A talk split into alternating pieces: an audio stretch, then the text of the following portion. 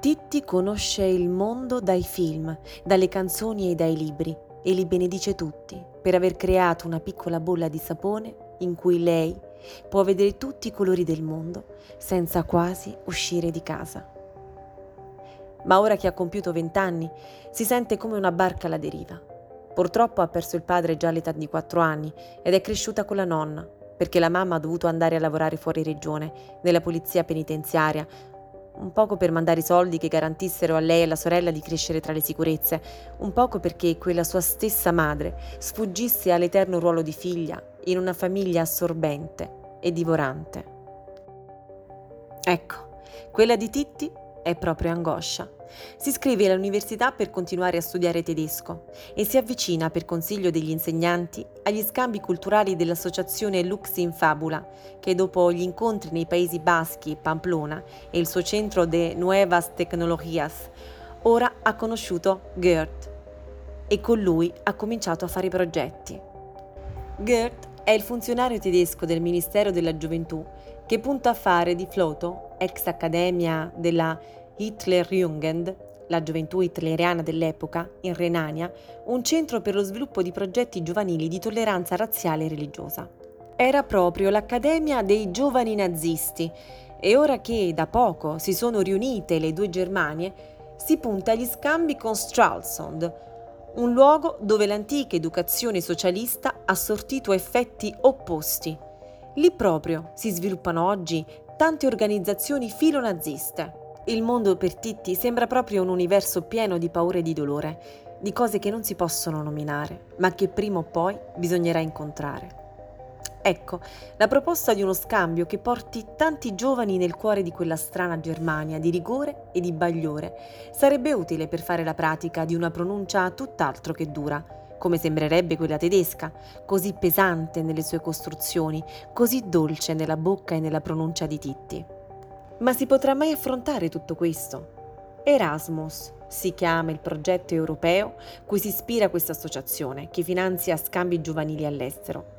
Ma dall'altra parte, che ragazze e soprattutto ragazzi ci saranno, avranno pure loro tanta voglia e altrettanta paura della vita? Titi non ha mai preso in mano una telecamera. In questo progetto bisogna condividere con i ragazzi tedeschi della Germania dell'Est un programma sulla tolleranza, riuscire a fare riprese dedicate a questi temi e dare un senso al lavoro e a questi giorni. Ma la paura è enorme e la vita sta lì ad attendere.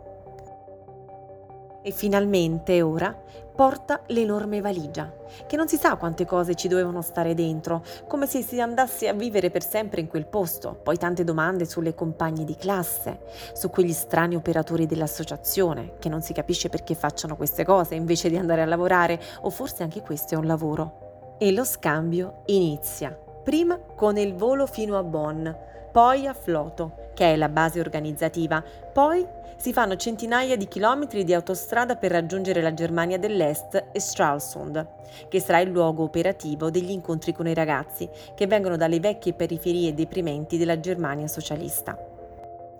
Per fortuna le ragazze del liceo linguistico di Pozzuoli hanno qualcosa in più. Non solo gli elementi del tedesco, e diventa facile parlare, discutere, confrontarsi usando e masticando anche l'inglese, addirittura il latino, il dialetto napoletano, i gesti le risate, fino a che si parte con le riprese sui temi della tolleranza, dell'incontro, dello scambio fra generazioni.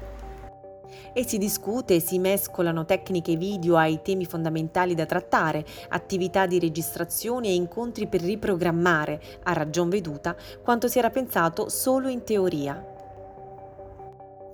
e a Titti batte il cuore. È la prima volta fuori di casa, la prima volta su autobus, treni, aerei, la prima volta tra tanti ragazzi, fra cui può sperimentare concretamente tutto lo studio che sembrava talvolta quasi inutile e che ora sembra trovare tutto il senso. E a Titti batte forte il cuore, per la prima volta per tutti quei ragazzi così gentili con lei, al punto forse da innamorarsi. Ma il giorno dopo no, è già un altro che le sembra più galante, e poi l'altro è più carino, e a Titti gira la testa e il cuore. Si sente troppo piccola per tutte queste emozioni, ma possiamo dirlo, finalmente è felice. È se stessa come non mai. I video che nascono da questa esperienza fanno ridere tantissimo i ragazzi perché al di là dei contenuti sono pieni di scene e retroscena che solo a ripensarci c'è da sganasciarsi.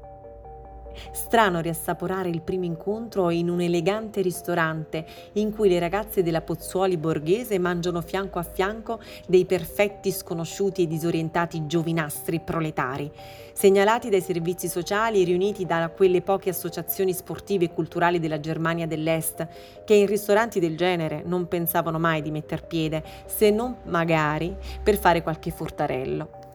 Ecco, di fronte alla corrente di simpatia e anche di affetto che corre inevitabilmente, pure sulla linea del corteggiamento si compie il miracolo. E queste due diverse gioventù diventano uno squadrone che per almeno una decina d'anni mantengono un filo rosso di relazioni e di scambi, da cui nasceranno ulteriori incontri, concerti, manifestazioni culturali, amicizie e, diciamolo, amori nutrienti e impensabili prima del progetto Erasmus.